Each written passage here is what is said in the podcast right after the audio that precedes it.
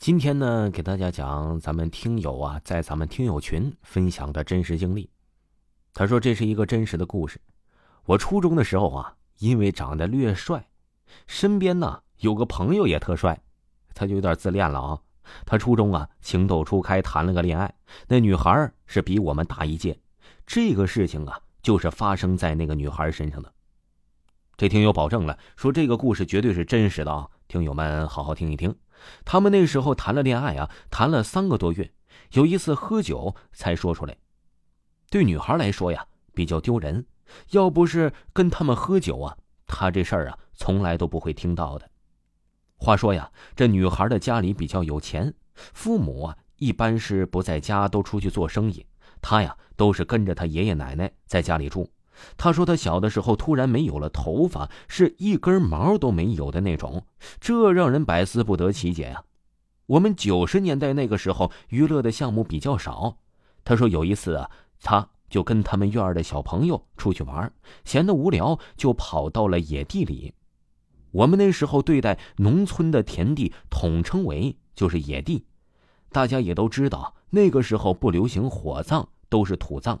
而他们当时正好在一个坟头上玩耍，小孩子嘛，百无禁忌，坟头刚好有贡品，他们几个小孩啊，没顶住诱惑，就把贡品里的饼干呢就给吃掉了。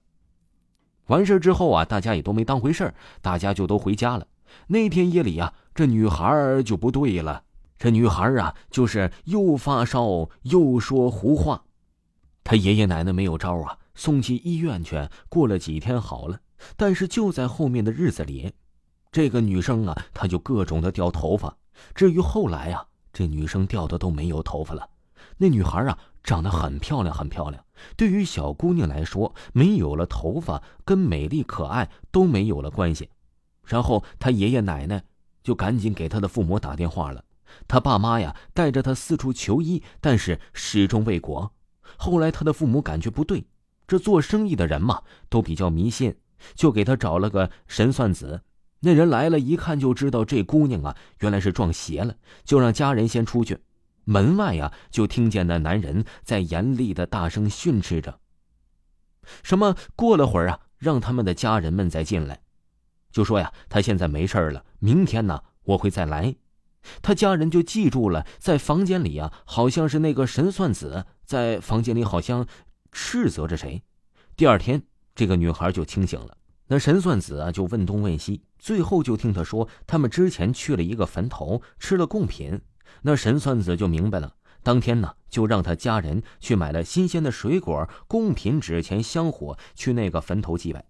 去了，那中年男子摆好贡品，嘴里嘟囔着：“孩子还小，多有冒犯，你大人不计小人过，别再惩罚他了。孩子知道错了，他家大人们也专门跑来祭拜你了。”说完呢，就烧了香，烧了纸钱，待会儿就走了。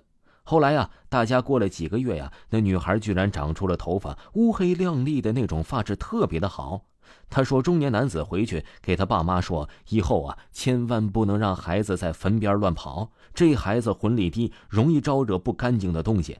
给了他爸妈一个符纸类的东西就走了。这就是那个女孩酒后分享给我们的一个真实故事。后来呀，是通过他认识了他的小学同学，也通过证实他确实有一段时间没有头发，因此啊，上学的时候还休学了一段时间呢。所以说，这魂力低的人，夜晚不要一个人走夜路，路过坟地呀，也不要做不敬的事儿。最关键的是，白天不讲人，晚上不说鬼。听众朋友。听友分享的故事就给您讲完了。如果呢，您有嗯比较奇异的故事想要分享给维华呢，您就私信维华，维华发您咱们直播时通知的二维码来进行分享故事。咱们下期再见。